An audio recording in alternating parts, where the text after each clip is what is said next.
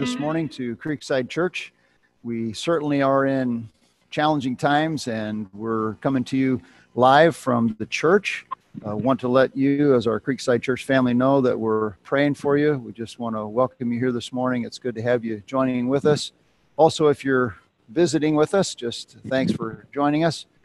We are living in times that I have not seen in my many years of ministry, over three decades, but God is in control, and we're going to press ahead, and by God's grace, we'll come through this, and God knows what's going on. And this morning, we're just going to have a chance to look at a passage of Scripture that I think is very important and pertains to how we should treat and what kind of perspective we should have as we are living in these these days.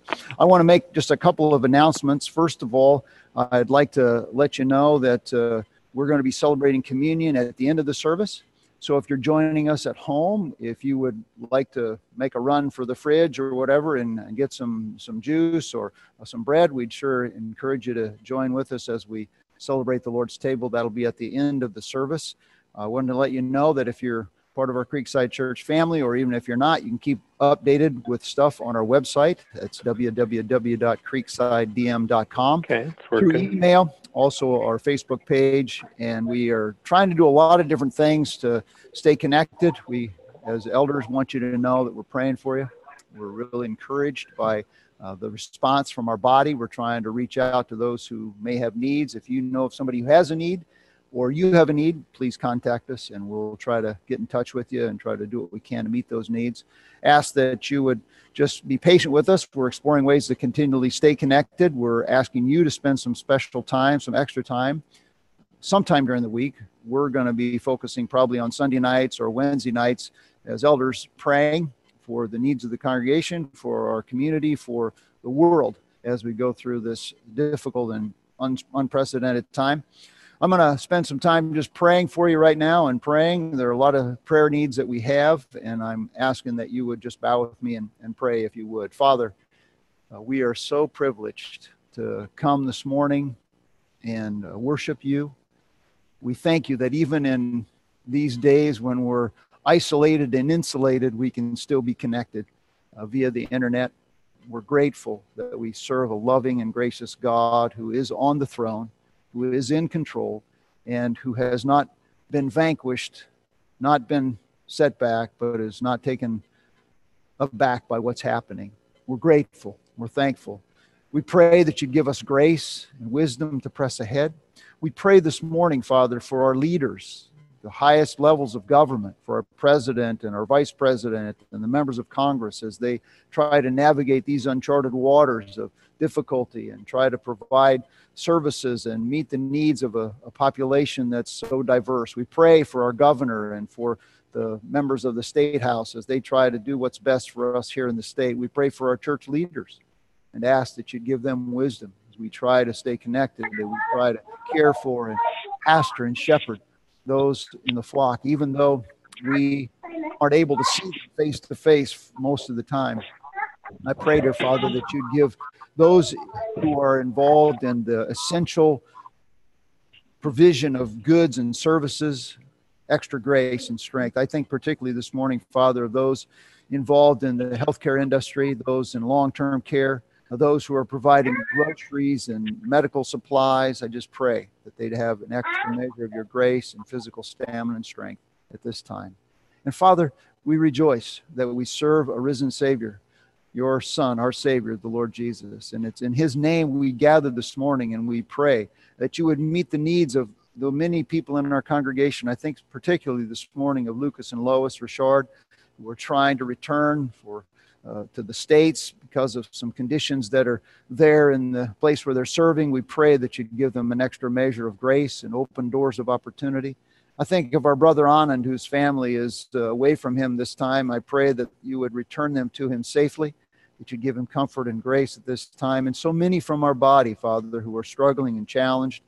I pray for Mark Bristow that you'd continue to bring healing to his shoulder and restoring him to health. And there are many others, Lord. I'm not going to mention them all by name, but you know them. And I pray that you'd comfort and encourage them. And we ask that you would go through us with us in this service and that your name would be magnified and our love for you would grow and deepen. We pray in Jesus' name. Amen. Well, time for us to spend a little time in the Word this morning. We feel like the Word of God is still living and active, and that's the place where we're going to turn for help and hope in these challenging times. I'm going to uh, just uh, begin with a proviso. We've been working through the book of Matthew, but this week, uh, by I think the Lord's leading, I felt like we should divert from that and uh, address a passage of Scripture, look to a passage of Scripture that gives us some perspective in the face of the pandemic that we're encountering. And so that's what we're going to do this morning. I had a privilege of visiting with my parents this past week, and my mother and I were out for a hike. And when we were out on this hike, we came across this scene. I want to show you this picture. If we can look at this picture of this snake that we saw along the trail. Uh, there was this rattlesnake. You can't see it very well, but you can look in, you can see the stripes on the ground underneath the bush, and that's the end of the tail just before you get to the rattles. And as we were, uh, we weren't in any danger. We were off the trail. Some other people were acting a little bit like knuckleheads and trying to entice the snake, but that wasn't very wise. And as we we moved along, I got to thinking, and after we got back, I thought, you know, it was really warm out and the snake is there, but it gets really cold in the desert. So, what does a snake do to survive the cold in the desert? And then my mom went online, and which I thought was kind of curious because she went online, I didn't. And anyhow, she found out the fact that uh, the snakes they go underground and they gather together in a cluster of snakes, uh, kind of a snake ball, if you will, and and that's how they find refuge from the cold. And I thought, wow, they, they find refuge from the cold.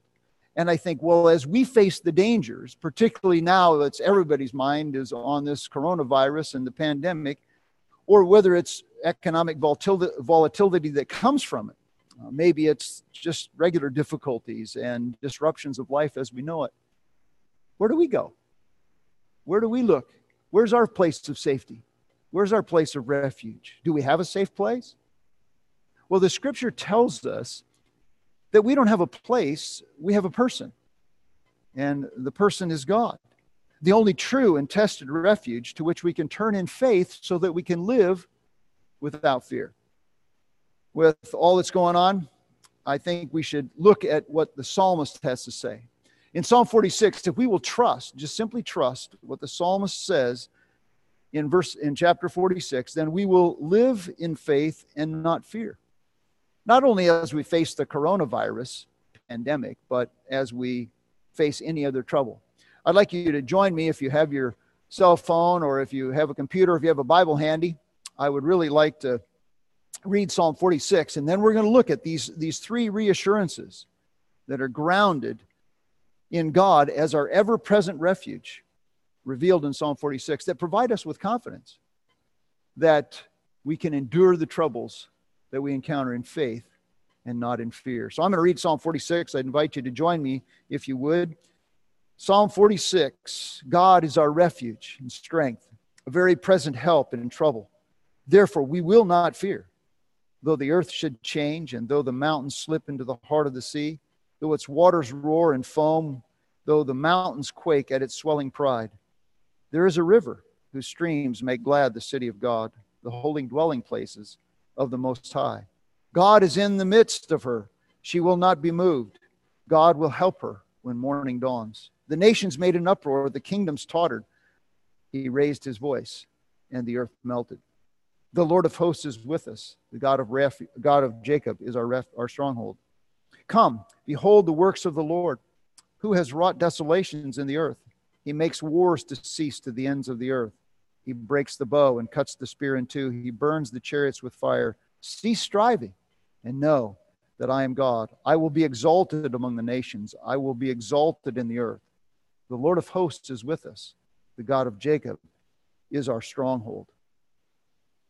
We have these three reassurances that are given to us in the text, promises, if you will, that are predicated upon God's presence as our refuge and our strength. This is a song. So it's something that the psalmist and the people of Israel would have been singing to reassure them. And so many of us have songs that are favorite songs that we sing that assure us of what God is doing. I want you to take note that there are three declarations of God as our refuge, our stronghold, and not just in some esoteric sense, but in a very real and present sense. Verse 1 God is our refuge and strength, a very present help in the time of need. In verse 7, we read, The Lord of hosts is with us, the God of Jacob is our stronghold. The same phrasing is in verse 11. The Lord of hosts is with us, the God of Jacob is our refuge. God is with us, the only true object of worship and praise. He is with us. Not that he might be with us, that he could be with us, or that we might want him to be with us, but that he is with us. And he's a refuge. Now, what's a refuge? A stronghold. For the people of Israel in the Old Testament, it was a, a high place, or it was a cave. It was some place that would keep them safe from their enemies or from the weather. It's any place that you can find refuge from whatever is assailing us. I remember as a college student traveling with some friends to Wyoming, and we were in the high country above the tree line. And we were doing some fishing in one of the mountain lakes, and all of a sudden a storm came through. And I want you to look at this picture, if you can, see this picture of the mountains and the storm clouds. And if you've ever been in the mountains, you know that storms come and go very quickly and they can be very severe. It was a summertime, so we weren't worried about snow so much because it was warm enough, although that could have happened. And we crawled into this flimsy nylon tent.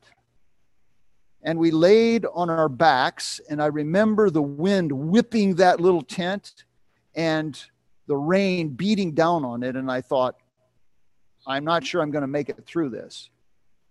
But that was our refuge. that was the only place to go in the mountains above the tree line to find safety. That was a very flimsy and minimal shelter. What I want to say this morning is that God comes to us in His Word and He tells us that He is our maximum shelter from every storm in life. And notice it says that God is our refuge in verse 1. In verse 7 and verse 11, the Lord is with us. So He narrows the promise of God as a refuge, and the promise is narrowed to those who are in a right relationship with Him. And I will make the case made in a right relationship with Him through the Lord Jesus Christ, okay, through faith in the Lord Jesus Christ. Ultimately, God is not pleased with all of mankind. He's not pleased with us because we are faulty and failing, because we are deserving of His punishment and not of His protection. All rebellious humans deserve not protection, but punishment. So, what did God do? just condemned us to punishment? No. What God did was He decided that He was going to provide a way for us to experience His refuge and His protection. And so He sent innocent Jesus to die for us, His punishment. He took the punishment that we deserved so that we, everyone who repents and believes in Him, is made right with God and enters into God's family and escapes His punishment. This morning, I want to ask Are you trusting in Jesus Christ and his death alone as the payment for your sins? And if you are, then God is your refuge. And if you're not, God wants to be your refuge, and He can be and He will be if you will put your faith, your trust in Christ the Savior. He says He's our ever present help in the time of trouble. What's trouble? The trouble is a term that describes any internal or external source of distress. Could be a natural disaster, could be a hurricane, could be an earthquake, could be a tornado, could be imminent danger. And that's what we're experiencing, at least we're told we're experiencing right now with the coronavirus. Could be an illness, could be food shortages. For some of you think that it's imminent danger to be without toilet paper or without hand sanitizer or maybe without some frozen food that's not really it, but medical supplies, that would be more of an imminent danger. A loss of business. Some of you are operating businesses that have been forced to shut down for a while. Others are those who've lost their jobs because of the business. Everyone is probably looking at the financial markets that are in flux these days, and so that's a source of distress. God is a very present help, the text says. He provides immediate and not delayed assistance. My folks have some friends that are Canadians, and it's interesting that the Canadians come to the United States routinely to get medical treatment for conditions that would be delayed treatment back under the public system in Canada. But not so with us. Not so with us. We are not those people. We go and get immediate public attention. It says God is with us, the text does in verses 7 and verse 11, as our present help. Kind of reminds me of what Jesus said at the end of Matthew chapter 28. Lo, I'm with you always, even to the end of the age. With you always, even to the end of the age. God is a present help. Now, verse 2 says that since God is our refuge, now, it doesn't say that, it says therefore, but since God is our refuge and our, our help, what does the text say? We will not fear. We do not need to fear under any circumstance. And the next four phrases punctuate the fact that any circumstance is a circumstance in which we can trust that God is our refuge. The phrases communicate virtually any kind of thing that could come our way. We need not fear under any circumstance of life ever. Notice the phrases. It says, though the uh, and though the mountains should slip into the heart, the earth should change. If the earth changes, what happens? If global warming is real, we need not fear. Though the mountains slip into the heart of the sea, we need not fear. Even though its waters, that's the waters of the sea, roar and foam, which is interesting because in the ancient Near East, a long time ago, the, the sea was a metaphor for terror. Go into Revelation, chapter 21. It says there'll be no more sea. What, do you, what does that mean? There's no more need for fear. Well, we don't have need for fear now. And then the last phrase, it says, though the mountains quake at its swelling pride. Even if the mountains are afraid of the stormy sea, we don't need to be. There's nothing we need to fear.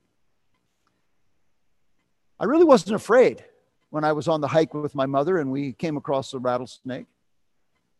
But rewind several years, and when I was a young college student walking through the field on my father's farm, that was uh, soybeans were growing up and they were growing together, and I was uh, helping my father.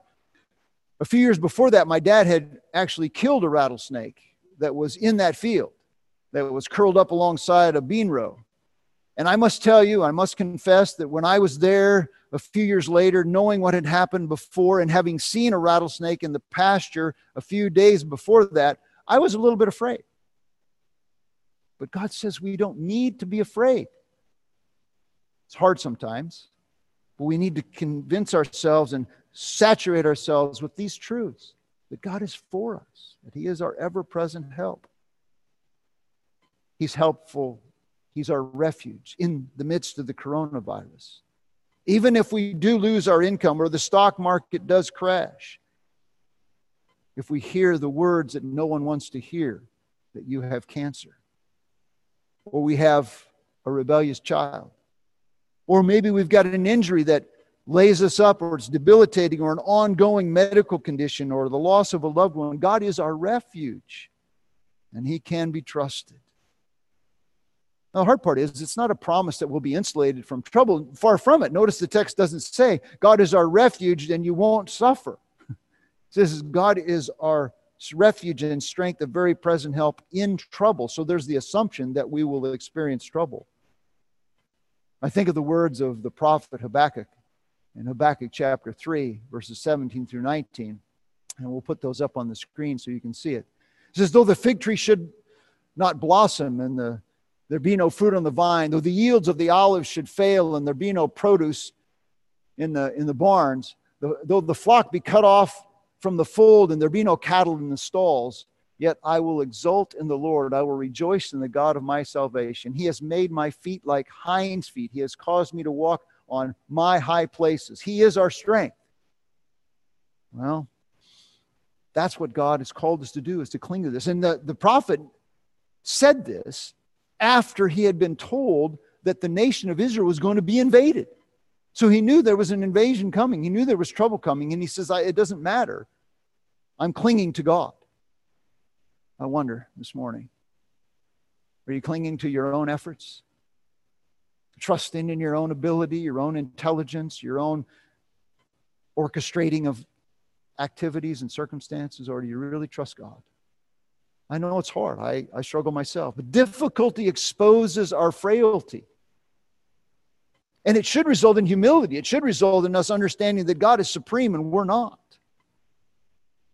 I think it's fascinating that in the year 2020, that the world should be brought to its knees by a microscopic virus and that people are brought to tears and fears beyond rationality.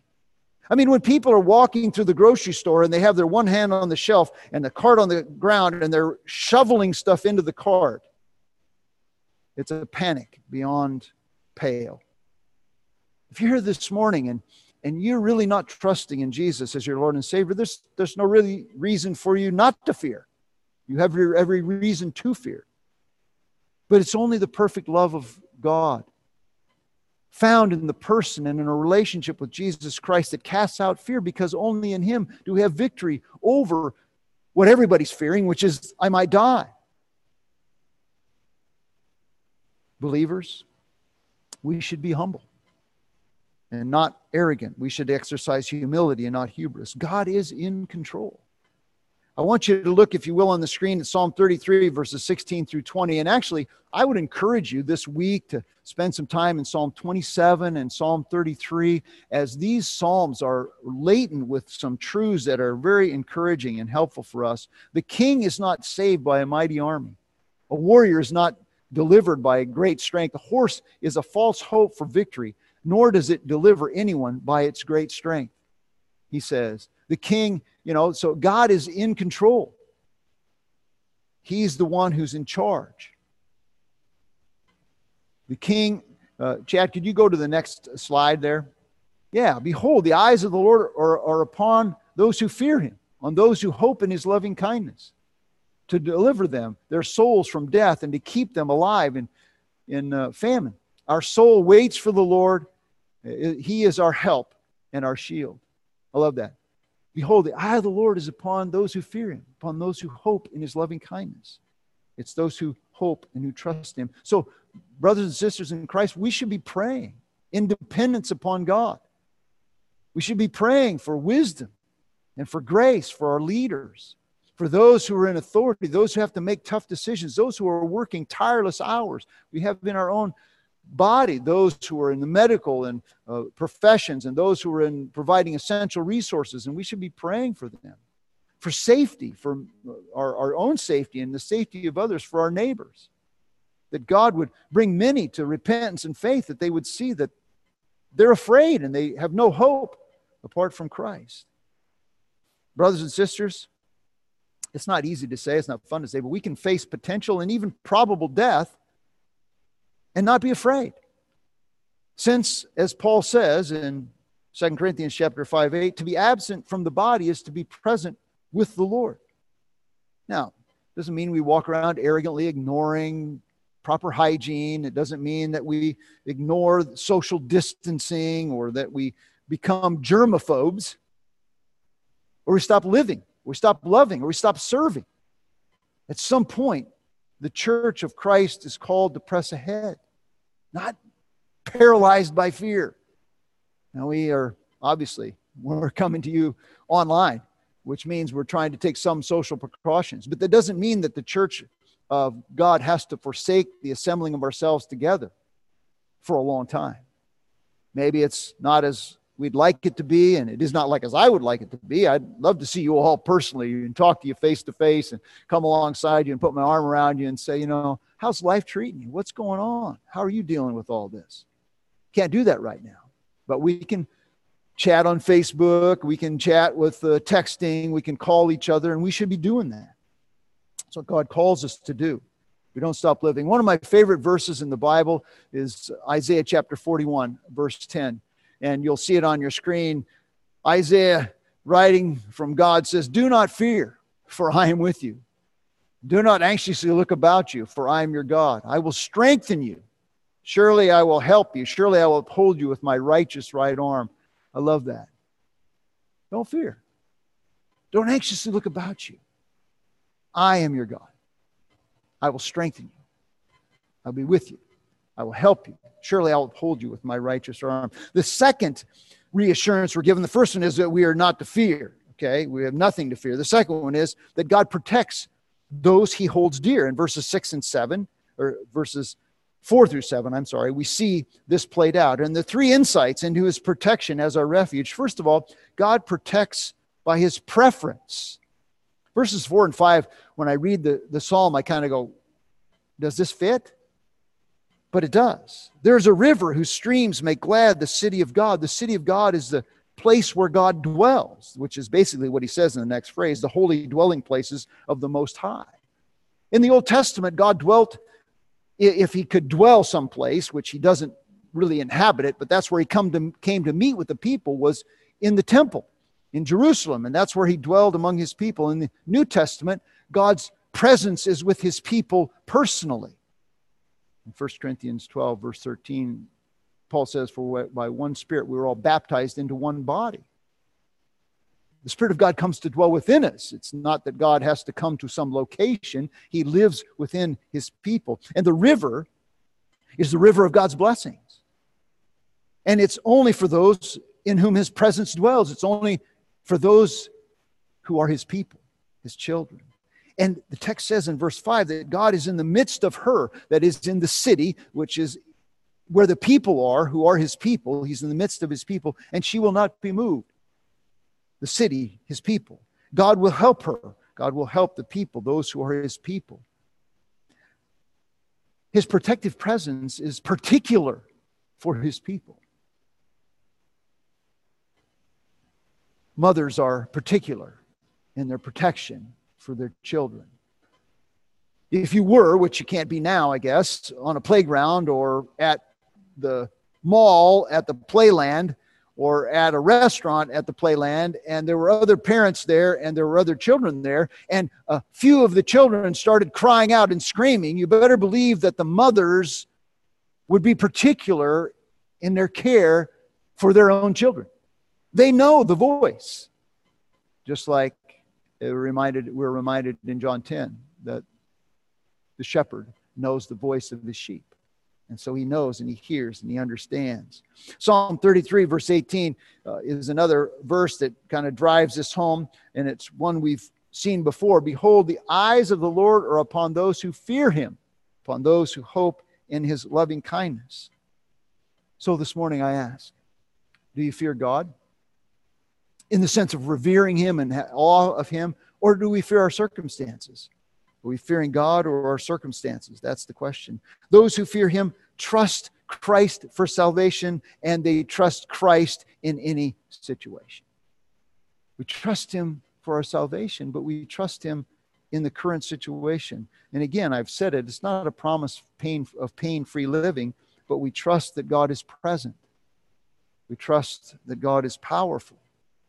And we trust that God is purposefully calling the shots. Secondly, God protects by his power. Notice in verses 6 verse 6 the intentional and the intense contrast between the nations and God. The text says that the nations made an uproar, which brings to mind Psalm 2 where the the they're deriding God. The, the nations, the people who are in rebellion against God, they, they deride God. They, they make an uproar. They think they're big stuff and they're rebelling against God, but they're not. Notice it says they make an uproar and the kingdoms tottered, which means they, they trembled and they shook. I, I thought of, I wasn't alive then, but I, I thought of what the world must have been like during World War II when Hitler invaded Poland and then Russia and all of Europe, and the nations around the world began to tremble. But then Pearl Harbor happened. And the sleeping giant of the United States was awakened. And then nations began to tremble on the other side. But notice what the text says. In contrast to when the nations make an uproar, they get all huffety and puffety and proud and puffed up like peacocks, and, and the nations tremble. But what happens in contrast? Notice the text. Look at the text at the end of verse 6. He says, He, that is God, raised his voice. He just spoke. He didn't get all huffed up and puffed. He just spoke. And what happens? Not the nations don't tremble. The world melts. It's over. The world melts. God who protects us is awesome. And only God is awesome. I remember as a boy, and I may have told you this story before. If I did, forgive me, but I was a, a young boy, and, and my dad was always bigger and stronger than me. And so I would muster up this false bravado. And, uh, and I, would, I, would, I would say to my dad when we're wrestling, I'd said, Dad, it's not the size of the dog in the fight. It's the size of the fight in the dog. And my dad would look down with me very calmly and he'd say, I'll take a good big dog over a good little dog any day. Do you understand that we have the biggest, best dog, quote, spell it backwards, God on our side? Okay? He's the best, He's the biggest. Whether it's the possibility of contracting coronavirus or being drained physically, mentally, emotionally, spiritually as one of those essential service providers as a medical doctor or medical personnel or someone who's working in long term care, providing groceries or trucking or whatever you're doing that's draining you. Maybe you're a mom. Maybe you're just, I don't know what to do. I'm cooped up with my kids all day long and I'm not used to this. And so you're freaking out. You know? Maybe all these busy little bodies are driving you nuts, or it's the stress of a business that's had to be temporarily closed. How are you going to make it? You need the income, or you've been laid off and you don't have a job. Or maybe it's just that ongoing medical condition that just keeps nagging you. Or like some separated from their families. I wasn't sure whether I was going to be able to fly home last week. I didn't know if they would close the airports. Maybe it's a marital struggle. Maybe it's just that you're getting old and the deterioration of your body and your mind is wearing on you. Maybe it's something simple like you just don't really like your body, you know, like you got a body image issue. And those are real issues that people struggle with. Here's the deal our troubles may be many, but our God is mighty. Psalm 118, verses 6 through 9. I want you to look at that if you could on the screen. Uh, the Lord is for me. I will not fear. What can man do to me? The Lord is for me among those who help me. Therefore, I will look with satisfaction on those who hate me. Then he goes on and he says, It is better to take refuge in the Lord than to trust in man. It is better to take refuge in the Lord than to trust in princes. Just wonder this morning. Are you trusting in the Lord? Or are you trusting in man or trusting in princes? Finally, the, the last aspect of his protection is his presence. And it's set, the stage is set. If you look at verse 7, the power of God in verses 6 sets the stage for us to trust him as being present with us in verse 7. The Lord of hosts is with us, the God of Jacob is our refuge. Our middle daughter was about two years old when we were conducting a garage sale. And it was a warm July day, very hot actually. And a car pulled up outside the garage, and a, a, very, very, very large man got out of the car. I mean, he was about six foot six, weighed about 280 pounds, with bib overalls on, but no shirt. Okay, underneath his bib overalls.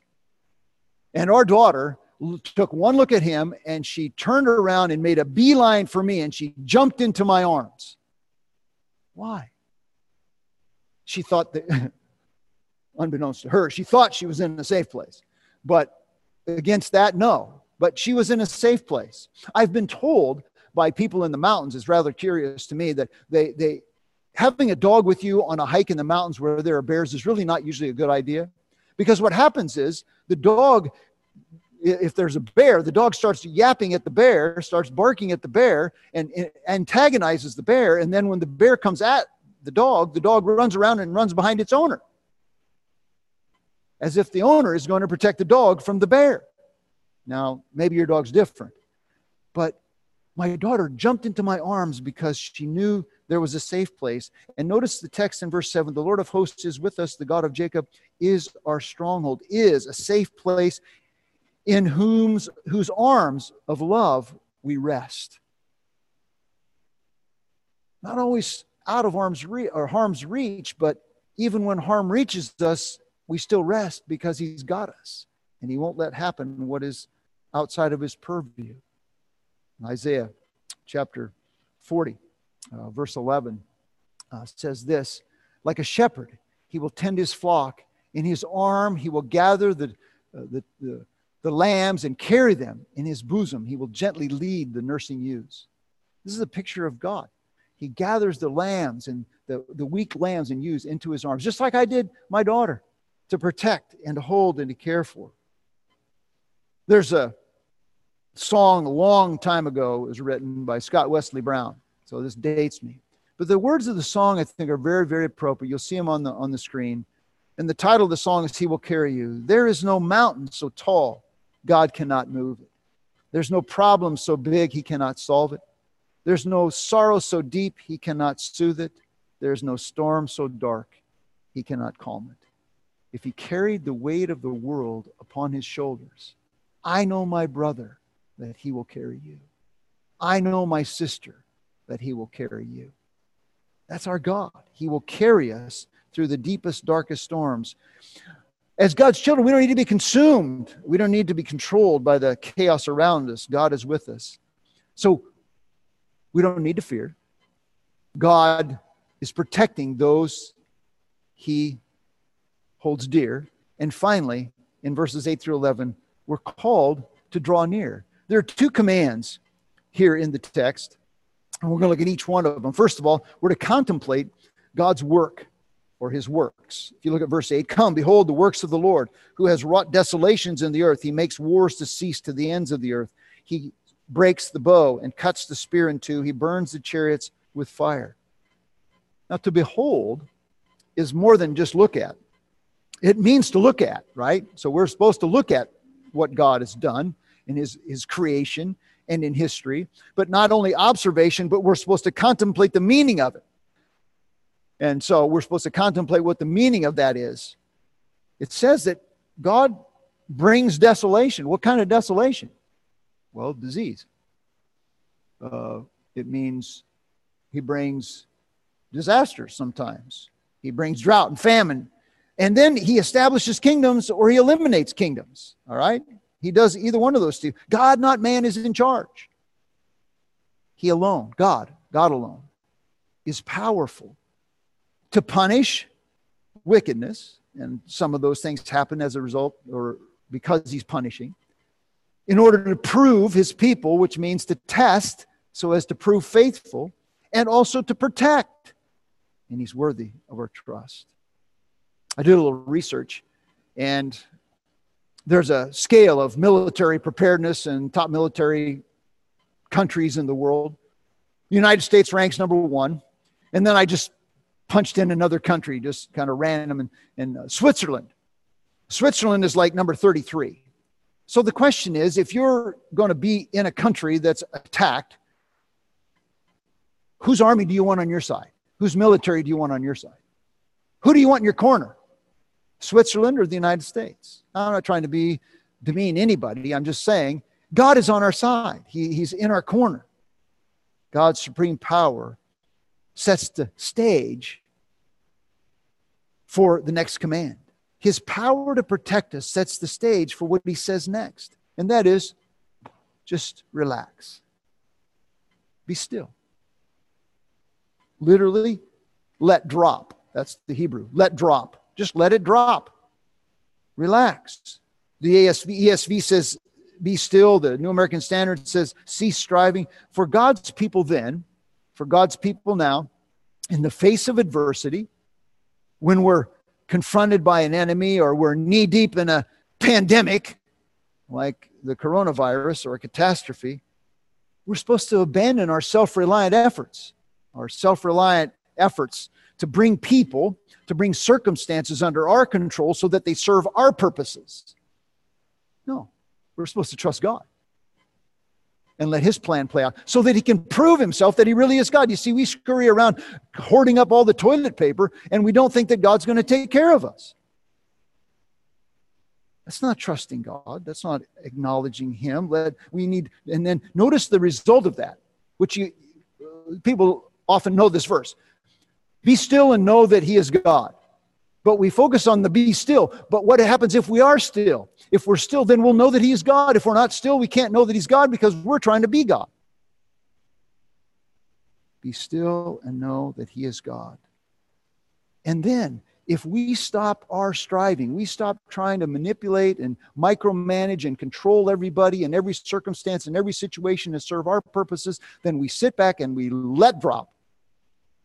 And guess what happens? we know, we can know God's peace. We can feel God's presence. We'll realize God's protection and we'll enjoy His provision. In light of God's supreme power, that's verses 8 and 9, and His strong presence, which is verse 11,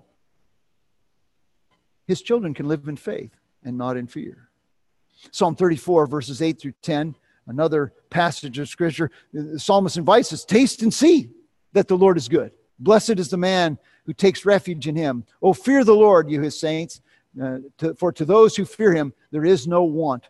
The young lions do lack and suffer hunger, but they that wait on the Lord, or they that seek the Lord, will not be in want of any good thing.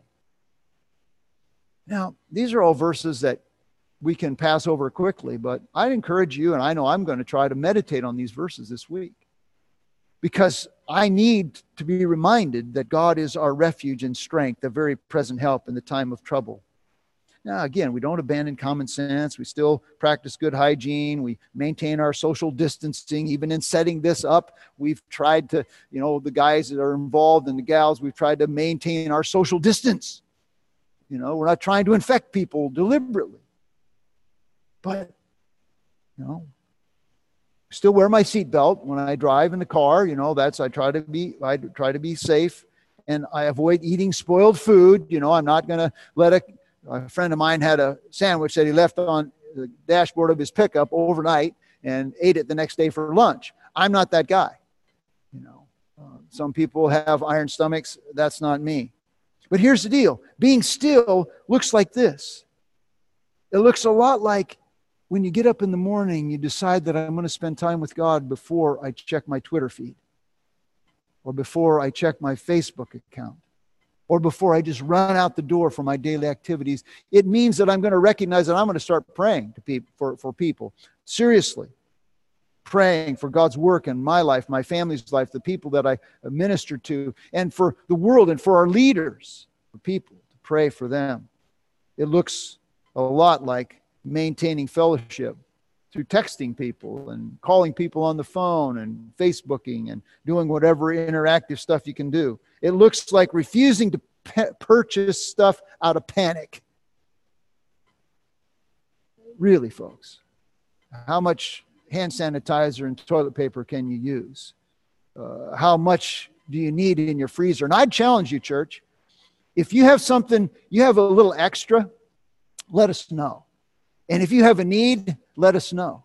And we'll try to match the extra without judgment with those who are in need.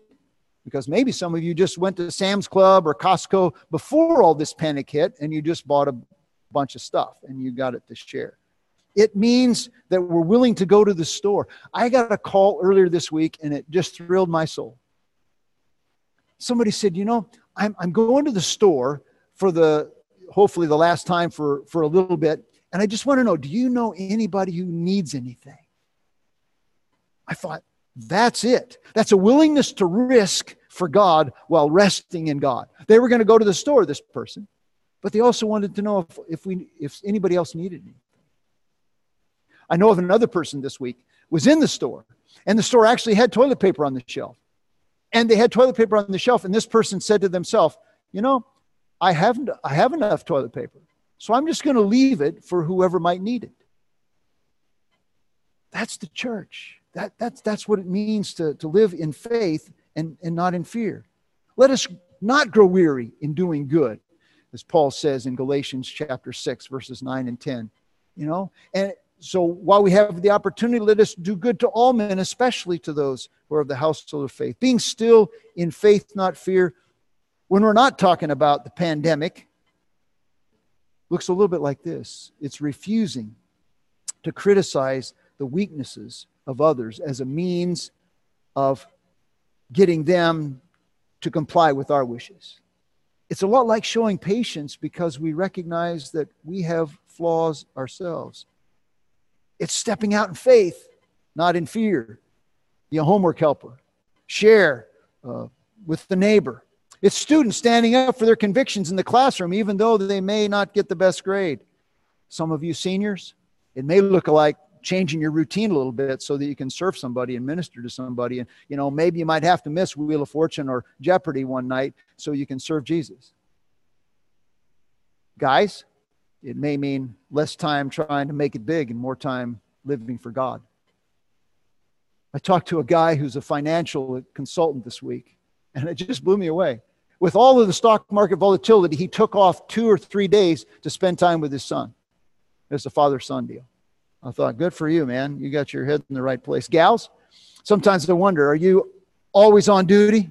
You know, you're the obsessive one who's chasing around everybody with wet wipes and uh, antiseptic wipes and cleaning off everything and your cupboard handles and cell phones. I wonder. Maybe there's some underlying insecurity in who you are in Jesus. You just don't rest in the fact that you're in Jesus. Or maybe there's something deep, troubling thing in your past that you have trouble getting past so that you feel like you have to wear the best, look the best, be the best, have the best, and never rest. and how precious and how valuable that Jesus says you are. Because if you're in Him, you can't be any better than you are. I just encourage you to, to learn to rest in Christ and His protection and His provision. You are precious in His eyes. Believe, unbelievers, if you're listening to this this morning, fear is no way to live, but that's the only way you can live if you don't know Christ.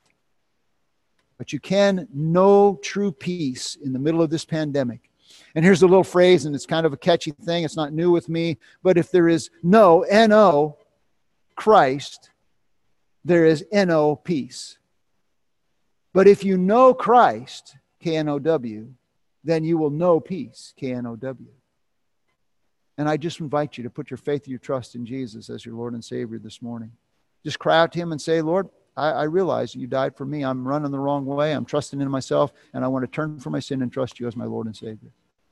Words aren't magic. Your heart condition is you need to repent and believe. Unbelievers, uh, we don't have any guarantee. I have no guarantee that I won't get coronavirus. I have no guarantee I won't die. I have no guarantee that I won't lose my job. I have no guarantee that somebody in my family won't suffer some catastrophe. I have no guarantee that I won't suffer great financial loss. But we need to not fear because our loving God is present, powerful, and purposely working things for his purposes. He's calling the shots. That's, that's the thing I rest in. And here's the deal as a believer, God either gets me through whatever I'm facing in a way that, that grows me deeper in him and gives him glory, or best slash some unbelievers would say worst case scenario, he takes me home. And either way, it's a victory. I either grow and give him glory, or I die and I go to glory. Either way, it's a victory. And this morning, as we close, I, I just want to invite you to consider the, the breaking of bread and the drinking of the cup as a celebration of the victory that we have in Jesus that enables us to say with confidence that whether he takes me through it or takes me home because of it, it's a victory. And as we break this bread, which is a symbol of his body broken for us, and drink the cup as a symbol of his blood shed for us, I invite you to contemplate the fact that in Christ we have the victory. If we believe and trust in Christ, then God is our very present help in the time of trouble. He is our refuge. The Lord of hosts is with us. The God of Jacob is our refuge if we're trusting in Christ and Christ alone. He alone is our shelter in the time of life storms. And now, as I uh, reach for the bread, I invite you to take bread with me, and if you would. And Jesus, the night in which he was betrayed, he took bread. And after he'd given thanks, he broke it. And he said, This is my body, which is given for you. This do in remembrance of me. And so I invite you to take the bread as I break it and, uh, and take it and eat and join in us, join with us in celebrating the, the breaking of the bread as a memorial for our Christ who died for us that we might live eternally. In the same way, the Lord uh, took the cup also after supper, saying, This cup is a new covenant in my blood. Do this as often as you drink it in remembrance of me. So you may drink the cup. I just want to thank you for joining us this morning and this service. I'm going to close our time with prayer. Father in heaven, I just ask that you'd wash over my soul with the truths that are contained in your word about you as a refuge, a very present help in the time of need. I just pray for each of us in our church family, those listening in, those who might hear this, and many in the world that hear other messages and are challenged by these difficult and unprecedented times that we would they would come to know Jesus as our Lord and Savior and to find in Christ the only perfect love which casts out fear. And I ask that you give us grace to press ahead this week, to show the love of Christ, to share the love of Christ, to be the hands and feet of Jesus to the people around us. Father, we thank you for your grace and your mercy for us. We pray it in Jesus' name. Amen. Thanks. Lord bless. Know that we're, be, we're praying for you. We'll be in touch.